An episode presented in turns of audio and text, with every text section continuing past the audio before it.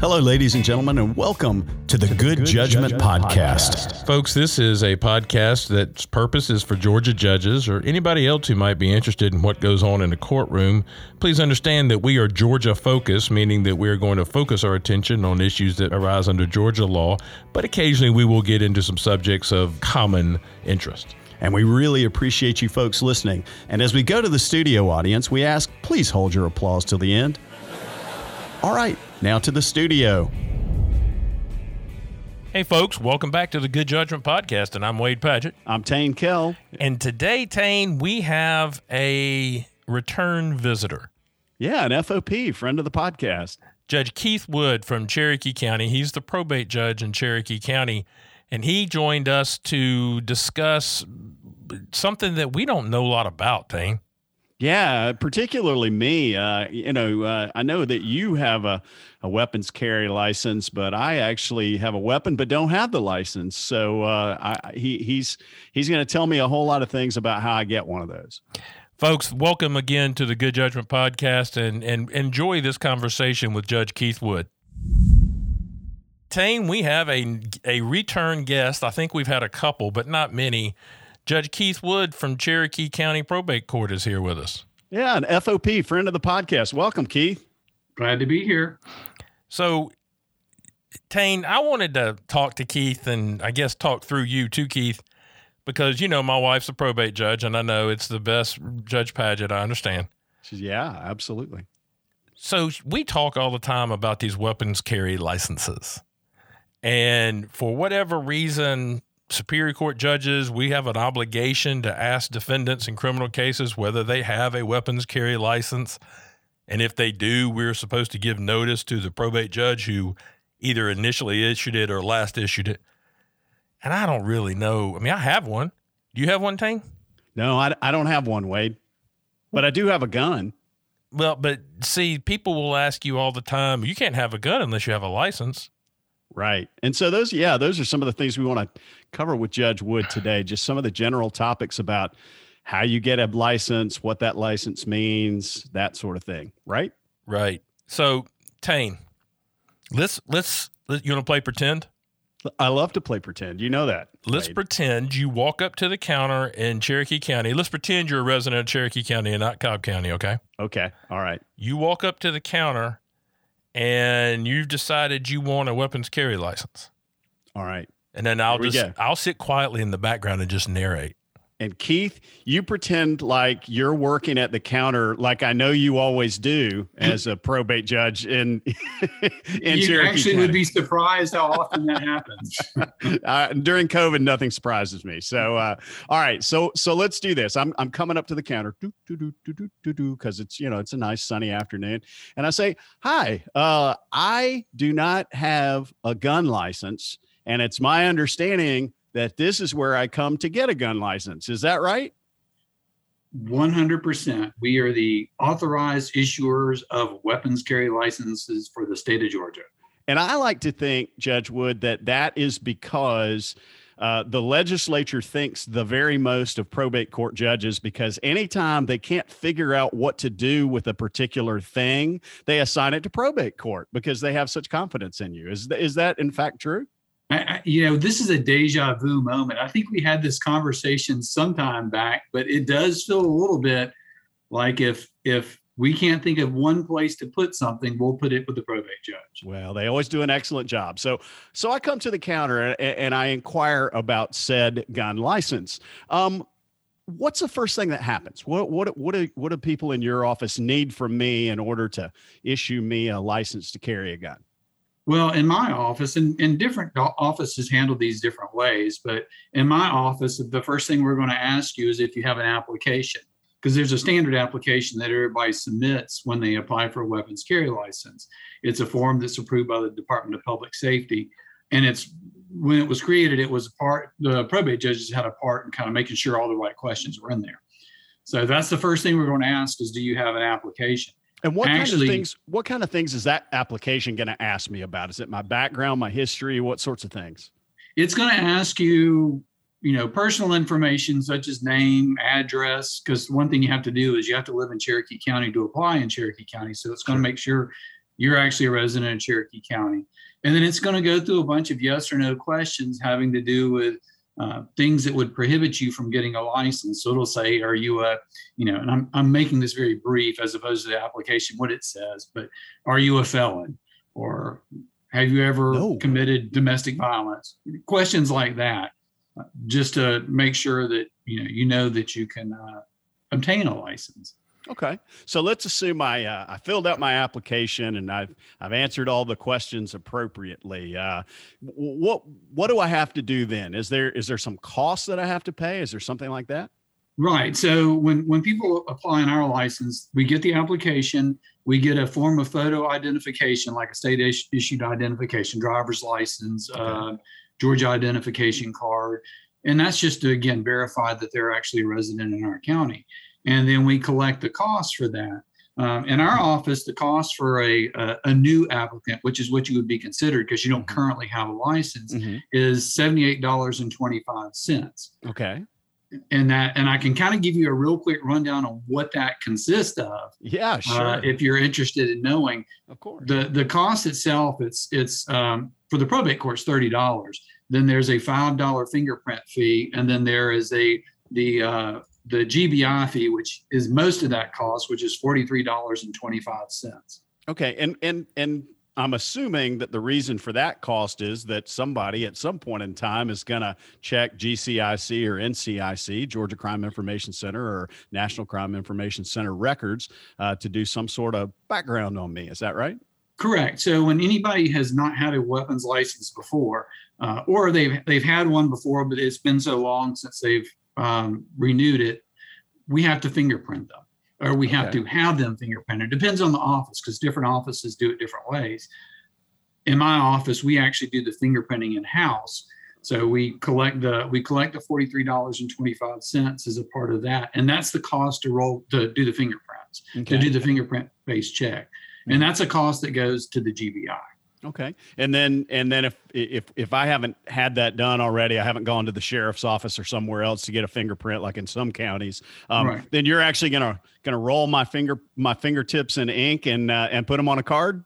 Oh, thank heavens no. Um and I every oh, everything oh, man, we, you just you just crushed my dreams cuz I've watched all these cop shows where, you know, we get that that ink all over the fingers. I mean, oh well. not Even, what do you do? I, I'm not sure that GBI would accept uh, cards anymore. Probably we not. do it. We do it electronically on what's called a live scan machine. So we roll it on a piece of glass, and it's a computer that that captures those prints, and then you submit them electronically. Now, so you don't have to. This is your narrator butting into your to this lively uh, narrative. Let me ask you this, Keith. In COVID, how my experience with people taking fingerprints is that they struggle sometimes with rolling their fingers. I mean, that's just a struggle. Uh, Do you touch people? I mean, are y'all that close to one another? Uh, yes. So we tried at the outset when the COVID stuff first started, and we started, we resumed doing applications again. Uh, the first thing we tried to do was to do it a hands off. In other words, just to direct to people. Okay, put your thumb up there. Now roll it. Put your finger up. Now, you know, it, it didn't work. You just can't do it. Yeah. We are still just having to roll people's hands by grabbing their hand and then rolling it onto the glass. We're wearing masks, we're wearing gloves, we're covering ourselves in hand sanitizers, we're wiping down equipment, uh, but we are up close and personal. And you have one machine that does this in your office, or do you have several where you can just rotate around? No, we just have the one machine. So you wait, also. I just, I, wait, I just want you to understand what great restraint I used there, not to sing a chorus of "Reach Out and Touch Somebody's Hand." I just, I just want you to understand that. I'm so relieved, and so are our listeners. Um, okay. So Keith, then you also have to take a picture of this person, right? Because the card that I have had a, they didn't use my driver's license picture or whatever. They have a new picture. Right. So there's the, the, in order for us to print the license, we have to capture a picture and we have to capture a signature. Both of those are devices that are attached to our uh, machine, and it's through a company called PASP that does the uh, that pr- actually prints the licenses. So, so when people come in, we enter in, enter their information into the that computer, take their picture, capture their signature as well. Are there are there portrait photographers at least as good as the ones at the Department of Driver Services? Um, It's like a glamour shot kind of thing, right? yeah, yeah, you not really you in a nine millimeter. Um, the number of times I've heard, "Oh my God, that makes me look like a criminal," uh, is too many to count. Not a great picture. Does everybody do all the probate judges in Georgia use the same system? They they use the same system to create the card. Yeah. what It's, about uh, the? But they don't all fingerprint. No, not every probate court does that. It, and there's kind of a different level, different levels. I mean, some courts, and we haven't really talked about the NICS check yet, but some courts, all they do is take the application and then send people out to the sheriff's department, typically, um, to do the the rest of the process, which is the fingerprints and uh, what's called the NICS check, which we, we're required to run on all applications as well, both new and renewal. All So tell us what that is. What's the NICS check? So a NICS check is if you were, say, you wanted to go to a gun store and buy a gun, uh, and you didn't have a Georgia weapons carry license. What they're going to do is they're going to conduct an instant background check on you. That's a NICS check. Essentially, we do the same check uh, in our office, which is through the GCIC terminal, through the GBI. And so you run a, a background on someone to make sure that there are no uh, no issues out there that that would be a problem through NICS. So if they had a like a protective order, domestic protective order, or if they were um, a fugitive, or if they would have been dishonorably discharged, some of those things will show up in a NICS check. Does, that doesn't show up in a fingerprint check. does that show up like if you had been ever been committed or anything like that? Correct. So, like in Georgia, if you have a guardianship over you, um, that should now show up in the NICS check as a person who has been. Um, it, it, the, term they use is mentally defective, and that that that's the term in the the in the um, in the federal code, uh, but that shows up in the uh, the NICS check. Well, and and the great thing is I can conveniently get a guardianship over myself right there in probate court. So just another service. Like one stop shopping. I know it's it's amazing. It's amazing. Well, okay, so so I come up to the counter, I give you my money, we do the fingerprint check, I have my application all filled out. It it all appears to be okay, and I and and and the either the NICS check or the GBI check both they both check out. Everything's good. So so then what happens in the process? So, in and our check office, what and my check doesn't bounce. Uh, uh, That's another big thing. That's why we don't take checks. Good idea. Credit Really good card, idea. cash only. Okay. when when we run the when we run the fingerprint checks and we run the NICS checks, what we're doing is we're getting a we're getting the background. Uh, a couple of things can happen if we get if you're hopefully your background will be fantastic, and I probably would never see that. What would happen in that case is the um, we would submit the the information to PASP, which prints the cards, to print the card what happens then is they print the card and they do it in batches of a week. So every Monday, we're getting a box of, of weapons carry licenses, Monday or Tuesday, just depends on what day it gets there. Okay. Once we get those, of course, we have to sort through all those, make sure they're not defective because that does sometimes happen. Record the information in our case management system, uh, sync the card up with the application so that we make sure we got you know everything there.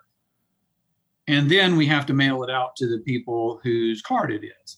We do the mailing out. We does it doesn't go through PASP so that the card comes to us and then we have to we have to sort it uh as- associate it and then mail it out And I assume that's a little bit of a of a double check as well, just to make sure that people who have applied have gotten the the card and that sort of thing uh, from your office's standpoint.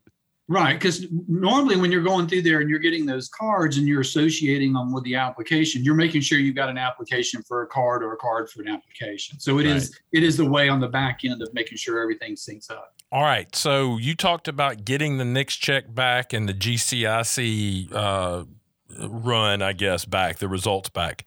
Is that instantaneous? Well, the the fingerprint check usually comes back fairly quick. I mean, in most cases, we have that within a day or so. The NICS check, it's instantaneous in the sense that once you run it, you're getting the information. Now, obviously, we don't it would be difficult for us to run them every day, especially right now because we're doing between 50 and 60 applications a day. So what we typically do is two days a week. I have a clerk that's running background checks, and so we're we're doing it in batches of 100 to 150 at a time. Do you have right. a time limit by which you have to either give the card or tell them they're disqualified? The statute says we have to a we have to we have to perform those checks within five days of us um, taking the application. We have to submit it. So, like for us, it's easy because we're doing it ourselves. You know, for other agencies that are sending it to the sheriff's department, you have to send that within this set period of time. Once I get all that in- information back, the statute says I have 10 days to either issue it or do something with it. Uh, you know, for in most cases, that's issuing it. Fortunately, um, most people don't have a history that, or they don't have a history that I need to be concerned about.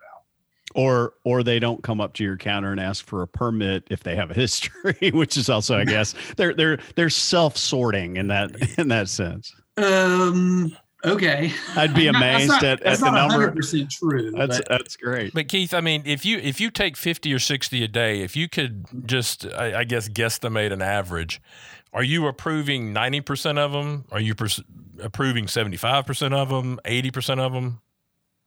My experience is in a given week, well, let's let's take in a given day. If I have 50 applications, I'm probably there's probably um, 15 of those that have some sort of criminal history, maybe more, maybe less and then those i'm going to sort through and you know sometimes it's just a thing that's a toss off like it's a dui which is not a problem if it's an old enough dui i. Would say of of 50 i'm approving probably 48 to 49 um, those two that i'm not approving i may ultimately approve but i might have to do more work because there might there might be a charge on there that's going to require me to get additional information the biggest one being if they, if it's a like a simple battery charge, I have to figure out who the victim is.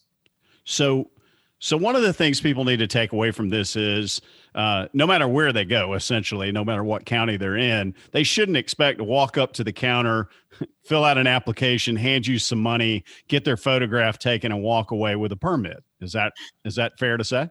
Well, that's correct. And I mean, for us, you know, it's not just it's not just the application process. It's not just the background checks. It's it's all the back end stuff that you have to do. I mean, once you once you've approved it, you've got to submit it to a printer. Again, they run those batches in in week in a week. So if if you apply in a week and it gets submitted that week, you may get it next week, but it may be two weeks, just depending on when it gets sent to the printer it's not a it's not an instantaneous thing. It's not like we're printing the licenses ourselves. So it's not like when I go into the driver's license uh, the DDS office and they hand me a paper temporary license to go out and you know drive a car on uh, you know as a as a consumer as a member of the public i got to wait till i get that license before i you know go out and start packing my heat you you do, and I, I, you know we get asked that question a lot when people come in if they've not had a license before. We hand them their receipt saying, "Okay, here's your receipt saying that you've applied," and they go, "Okay, does this mean I'm good to go and go carry my gun around?" Well, no, it's just a receipt. You've got to wait till you have the actual license. Well, when we get through, the, so I get through that whole process. I've come into your office. We've done all the things that I said. Uh, you've told me, okay, you know, you'll you'll receive your license in the mail, uh, you know, within a week or or, or two, and uh, and I get that license in the mail. So, uh, with the disclaimer that you know your results may vary uh, from county to county, but um, what exactly does that entitle me to do? I mean, what what's the what's the value of the license that you issue to me there? Well, there, there's actually, at least in my mind, there's two different values to it. Number one is because we conduct that NICS check, our license is an alternate permit for allowing people to not have to go through the instant background check if they want to go buy a, a, a firearm. So you have that benefit if you if you go to buy a weapon, you have that license, you show it to them, it's still a valid license. Uh, you don't have to have the instant background check. So that's you know a benefit for people that certainly that you know purchase weapons uh, fairly frequently. Sure. The other benefit is in Georgia, you can't carry a, a firearm on you, either opened or concealed, uh, unless you have a Georgia weapons carry license. Of course, that it, it does have its limitations. You can't, even with that license, you can't carry it everywhere. In other words, you're not going to be able to get to the courthouse with it, uh, barring you being some exception to that rule. But And, and there's that's places you simply can't go. and that's important. I mean, people need to familiarize themselves with the statute because there are a lot of exceptions and th- not a lot, but I mean there are exceptions in the statute that say, hey, even if you have this license, it's not you know you can't carry it everywhere under every circumstance and so it, it, it there are limitations that people need to familiarize themselves with Well, I think there's also a, a- a little bit of a misunderstanding that people think they have to have this license to have a gun in their home or or their vehicle. It's Wait, wait, wait. Neither of those So- places. We're about to ha- we're about to answer the question: Is Tain currently violating the law so by I not have having a a, license? Right, exactly. I have a gun i have a handgun And I don't have Uh, no well, license. I have a bunch. I have a bunch of license. We don't need no stinking license. Um, we um, so so I have a gun, and um, and I keep it in my home. Okay, Mhm. for for home protection. I don't need the license in order to keep it in my home. But if I want to strap that thing on my hip like Wyatt Earp and uh, walk around uh, Merchants Walk Shopping Center with it, and they love that, by the way. If you if you want to walk around Merchants Walk Shopping Center in East Cobb with a with a gun on your hip, um, but if I want to do that, I've got, I've got to have the license, correct? Correct. Correct. Yeah. All right, I've got like 20 questions here because you know I live with a probate judge and so I hear a lot of stuff. Let let, let me go all the way back. Oh boy. So we have 159 counties. Every one of them has a probate judge. All of them are under that same statute, obviously, about the w- within 20 days or whatever the the the statute says about when they must either uh, accept or reject the license or issue the license. They don't all use the same system. Some of them send people to the sheriff's office to have the the fingerprints rolled does the sheriff's office submit the background check to to GCIC and then you get copied on it or do they send the card back to you and you have to do it What the way I understand it, and again, I'm not I'm not in that boat, but my understanding is is when you go when you go to the sheriff's office to get fingerprinted, they're going to submit the fingerprints to the GCIC. I don't think GCIC will take a fingerprint card. So they're going to be digitally submitting those fingerprints to the GCIC, and then they would get a report back that they would then forward to the probate court. so you get a report back from GCIC on all the the people you ran in your office say yesterday I mean the 50 people you did yesterday Mhm. do you all get do you get any sort of analysis of that record or do you just get the record I just get the record. I don't get an analysis. I mean, there might there might with the with the NICS check, they'll sometimes have a note. Very rarely, they'll say disqualification for a firearm.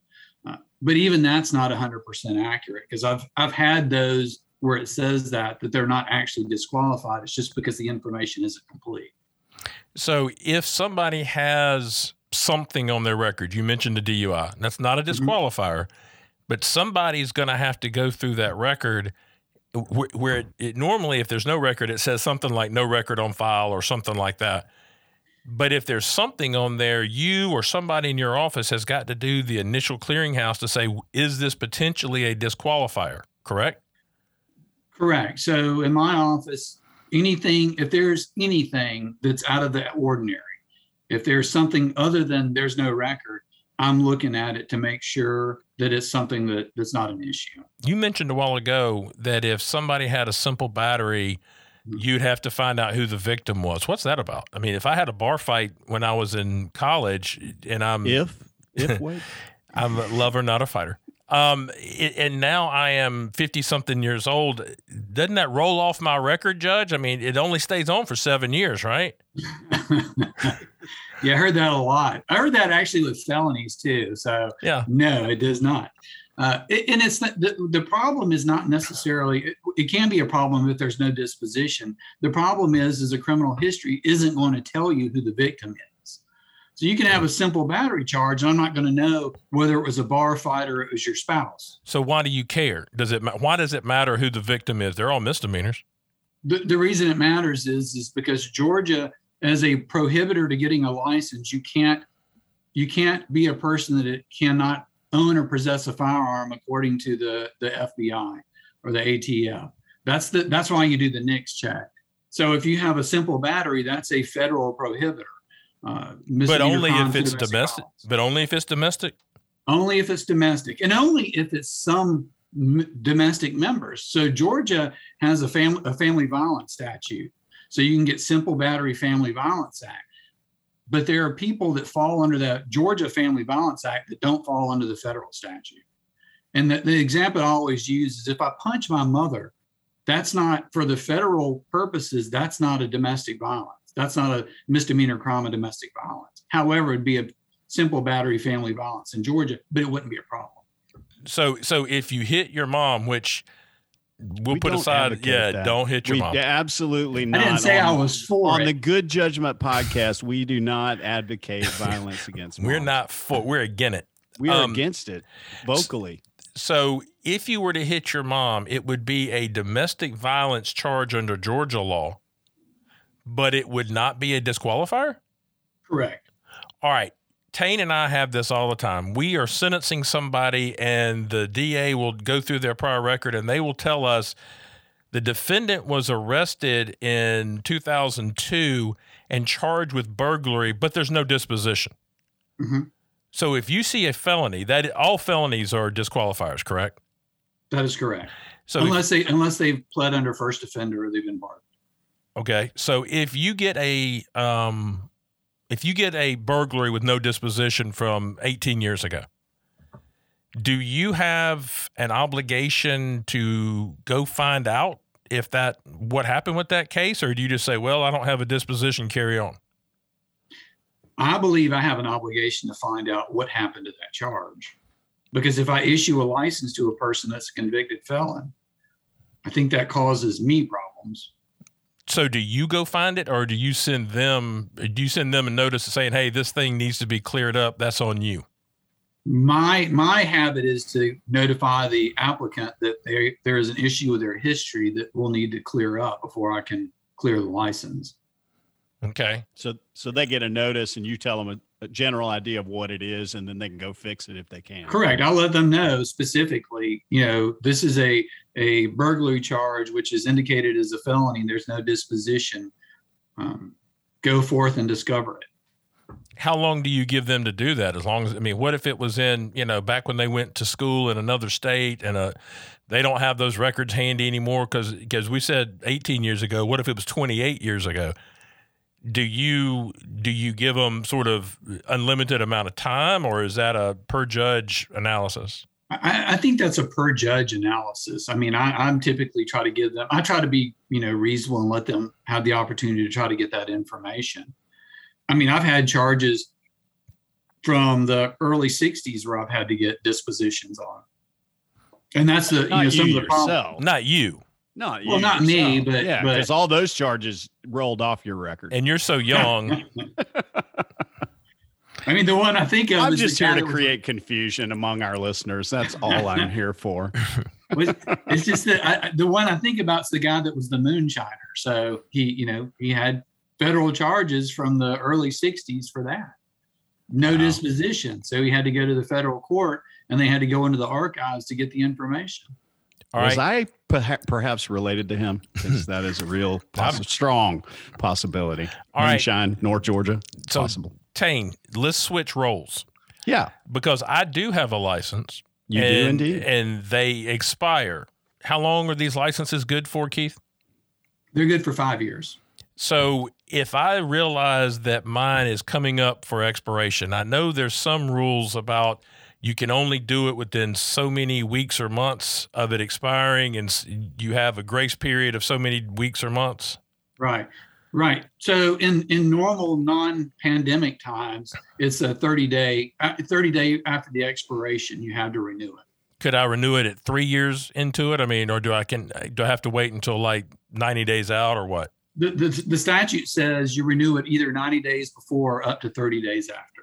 That's a lucky guess. Now you said pre-pandemic. What what's the deal with what's different during the pandemic? There there were some extensions that were put in place. Uh, specifically, the governor's emergency orders, which are still in effect now, extended that extended that renewal time to 120 days. We're still under that right now until, in other words, if your license expired during that period of time, you had 120 days. And I think that goes for maybe another week or two, unless he extends it further. All right. So I show up now and I've got my license and I say, hey, here's my license. It's expired or going to expire next week or whatever. Am I paying you the 70 whatever dollars and 25 cents to re- to get a um, get it renewed? No, if you're doing a renewal, the only cost is the the application fee, the thirty dollar fee. We don't rerun fingerprints again. All we do is on renewals, we we do the picture and the signature again, but we don't roll fingerprints. We just do the NICS check, um, and that's pretty much about it. All right. So, what if I'd gotten arrested? What if I'd gone on a late life crime spree and gotten arrested during that five years? You wouldn't know it. I, I wouldn't know it unless somebody told me about it. Right. But the NICS check wouldn't show up out that I. Well, that's not true. I mean, I, it, up to the point where I run the NICS check, I'm not going to know about. Sure. When I run the NICS check, I do pull those. We do pull those histories again. Unless conscientious judge Wade Padgett, when he's sentencing said fellow, uh, says, "Have you ever had uh, a concealed carry or or weapons carry license?" And he says, "Yes, I have, and it was issued in Cherokee County." And Judge Padgett says, "Well, I'm going to let Cherokee County know about that." And uh, and then your clerk sends a little notice, right, Wade? And uh, and, and I Judge wish it was Wood my clerk. It's your boy right here. In, in, in our in our jurisdiction, I fill out the form and I try to get somebody to make me a copy. You you like lick a stamp Yeah. and put it on the envelope and everything. All right. Wow. s- So hold that for one second. Let's finish this because I do want to come back to that because for Superior Court judges, we are interested in what you're doing when we have to do this thing. What do you do with Sure. it? So so on the renewal, so you don't have a you do have to run a NICS check, so that's not instantaneous. You can't just hand me a hand me a new license with a new date on it. Right. Do you have to run new pictures and stuff? We, I, the, in theory, I guess we could capture and use the old picture. We typically run new pictures unless there's some reason not to. Uh, but we do. I mean, there is ability to get a temporary license on the renewal, which I guess I should probably mention. If the if the license is is if you have a license, it's going to expire. It may be a little bit before you get your new license. We can issue what's called a temporary license that holds you over until you get your new one. All right. And then so is it the same once a week getting the renewal uh, licenses printed too, assuming you don't have any problem with the NICS check? Right. The only difference really is the fingerprints. I mean, the process after that, once you once you've taken the application and once you you know run the NICS check, everything is in the same pot at that point. Okay. You're look reviewing the histories and you're submitting it to print. All right. So let's now let's go to the Superior Court question Tain was asking. We defendant is entering a plea of some sort or being sentenced in any way.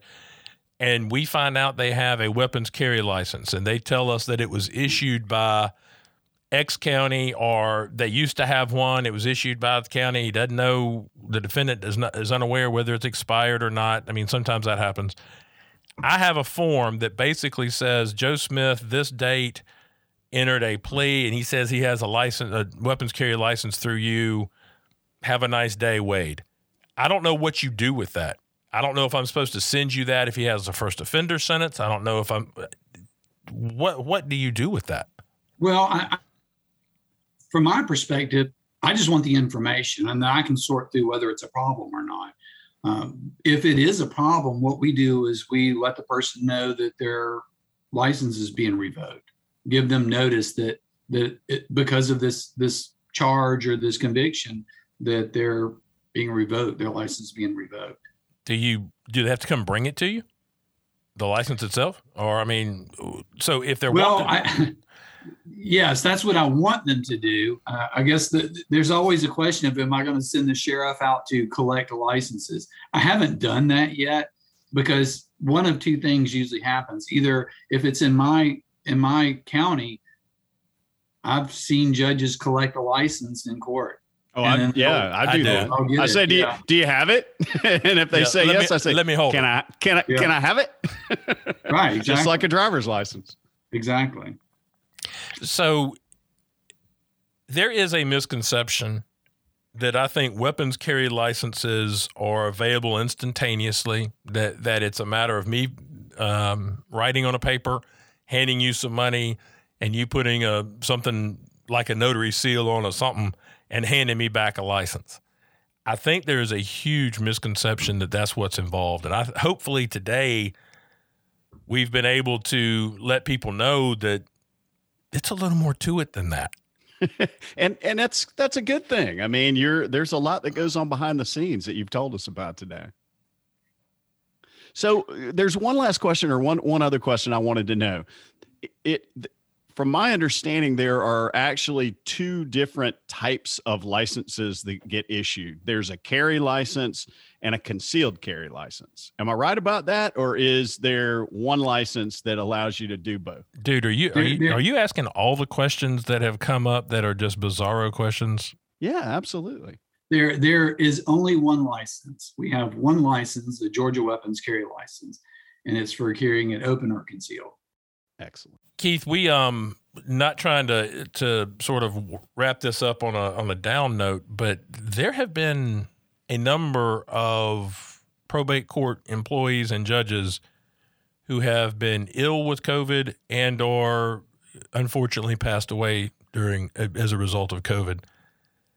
Um, this is probably the most up close and personal function a court does in Georgia that I'm aware of. I mean, you know, obviously sheriff's offices are, are different, but from a court standpoint, I don't have to. None of my people have to touch anybody. The sheriff's office may, but but we don't have to. Is this has this been hard? I think it's been it's been difficult in the sense that you know as a as a probate judge, I mean you're you're you know you deal with the public all the time. You, you want to offer every service you have available. Uh, but at the same time, I mean, I have a staff of people that I think the world of that I want to, you know, keep from getting sick. And so there, you know, there's been it's it's been a struggle for us to try to balance those two interests. Uh, and right now, I mean, I know a number of probate court do, probate courts do it this way, where they schedule appointments. But that's for a number of reasons. Number one is because a lot of us are under orders from our superior court judges to limit the number of people you have in your office, uh, limit how you do stuff. But it also gives us the opportunity to make sure that we're kind of keeping things clean and and doing it the safest way possible. If we got to do it, we need to do it the safest way possible. Most of your lobbies, I would imagine, won't accommodate a large number of people waiting to to do their business. I mean, you probably don't have a an auditorium size lobby where you can socially distance people. No, we don't. And, and we the the way we've had to to do it is we basically had to reconfigure our office um, to basically create an ex an, a, a different entrance just for weapons licenses. And so we do that almost like out of a back door in order to allow us not to have them up front with the other people. Because if we had everybody in one place, it would just be too many people. I don't have that big of an office. Keith, Alice, sorry, the other Judge Padgett, my wife, they have the ability to let people fill out the applications online so that when they show up, I mean, they've got to come personally do it. They can't do all this remotely. But when they when they show up, it's already printed. They're not having to go out in the hallway and use a pen and you know get their their documentation done. Is that universal or is that something unique for Columbia County? It, it's not i don't think it's universal. I mean I, i've not polled other judges to see how they do it. I know with us i mean we have the application in like a fillable pdf format on our website so that people can fill it out and then print it at home and then come in with it already filled out so that they're not just like you say standing in the hall writing on a on an application. Does everybody do that? No of course not um, but it, it, for the most part, people do, and that does save us a little bit of hanging out in the hallway time. Well, Tain, I know you're you're always the, the guy full of questions. Anything else you have for Judge Wood? Yeah, do you guys give a discount if somebody comes in and gets a marriage license and a gun license on the same day? Because it because it seems appropriate to get both at the same time to me. I, you know, I, I've only heard that joke a million times. I, I know, but we haven't told it once on the Good Judgment podcast yet. well, what's funny is it, back in the good old days before things went haywire, we used to do marriage licenses and then they were called firearm licenses at the same window. Uh, and so the nice. sign would say marriage license, firearm license. And we would we would hear that often. Well, see, in my case, it would be a lot more likely to get a guardianship and a gun license at the same time. So, yeah, but um, no, this is great, and I, I, shout out to to my probate judge Kelli Wolk, greatest probate judge in all of Cobb County. Uh, and uh, but no, you guys have done an amazing job during COVID because of all the offices. I mean, really, immediately you guys had to figure out how to do what you do and then stay open and you know deal with the public and uh, so yeah i mean we really commend you for uh, for the way you figured it all out and uh, at, at, no at no small risk you know to you and the people in your offices uh, and i mean that sincerely so uh, well, we appreciate that well i mean I, and i will say i mean this was a, a lot of this was the leadership of our council including judge Wolk who was the president of our council and judge hudson who was before her who had to try to figure all this out and how we were going to be able to do this. So we were we were very fortunate in our leadership. Well, Judge Wood, we really appreciate you taking the time to uh, educate us on the Good Judgment podcast. With that, we're going to sign off. I'm Wade Padgett. And I'm Tain Kell. And remember, practice safe podcasting. Thanks for listening to the Good Judgment podcast. This podcast was originally the brainchild of Mr. Doug Ashworth, who is the executive director of ICJE. Special thanks to the University of Georgia College of Law, and specifically to Mr. Jim Henneberger. Thanks to Mr. Stephen Turner and his company, Turner Up Media, for editing out as much of our stupidity as he can. But he can't get it all. We are eternally grateful to the Council of Superior Court Judges who allow us to lead NJO, that's New Judge Orientation, for new Superior Court judges and for their support of this project. The opinions expressed on this podcast are our own and do not reflect the opinions of CSCJ, ICJE, the UGA College of Law, or anyone else for that matter.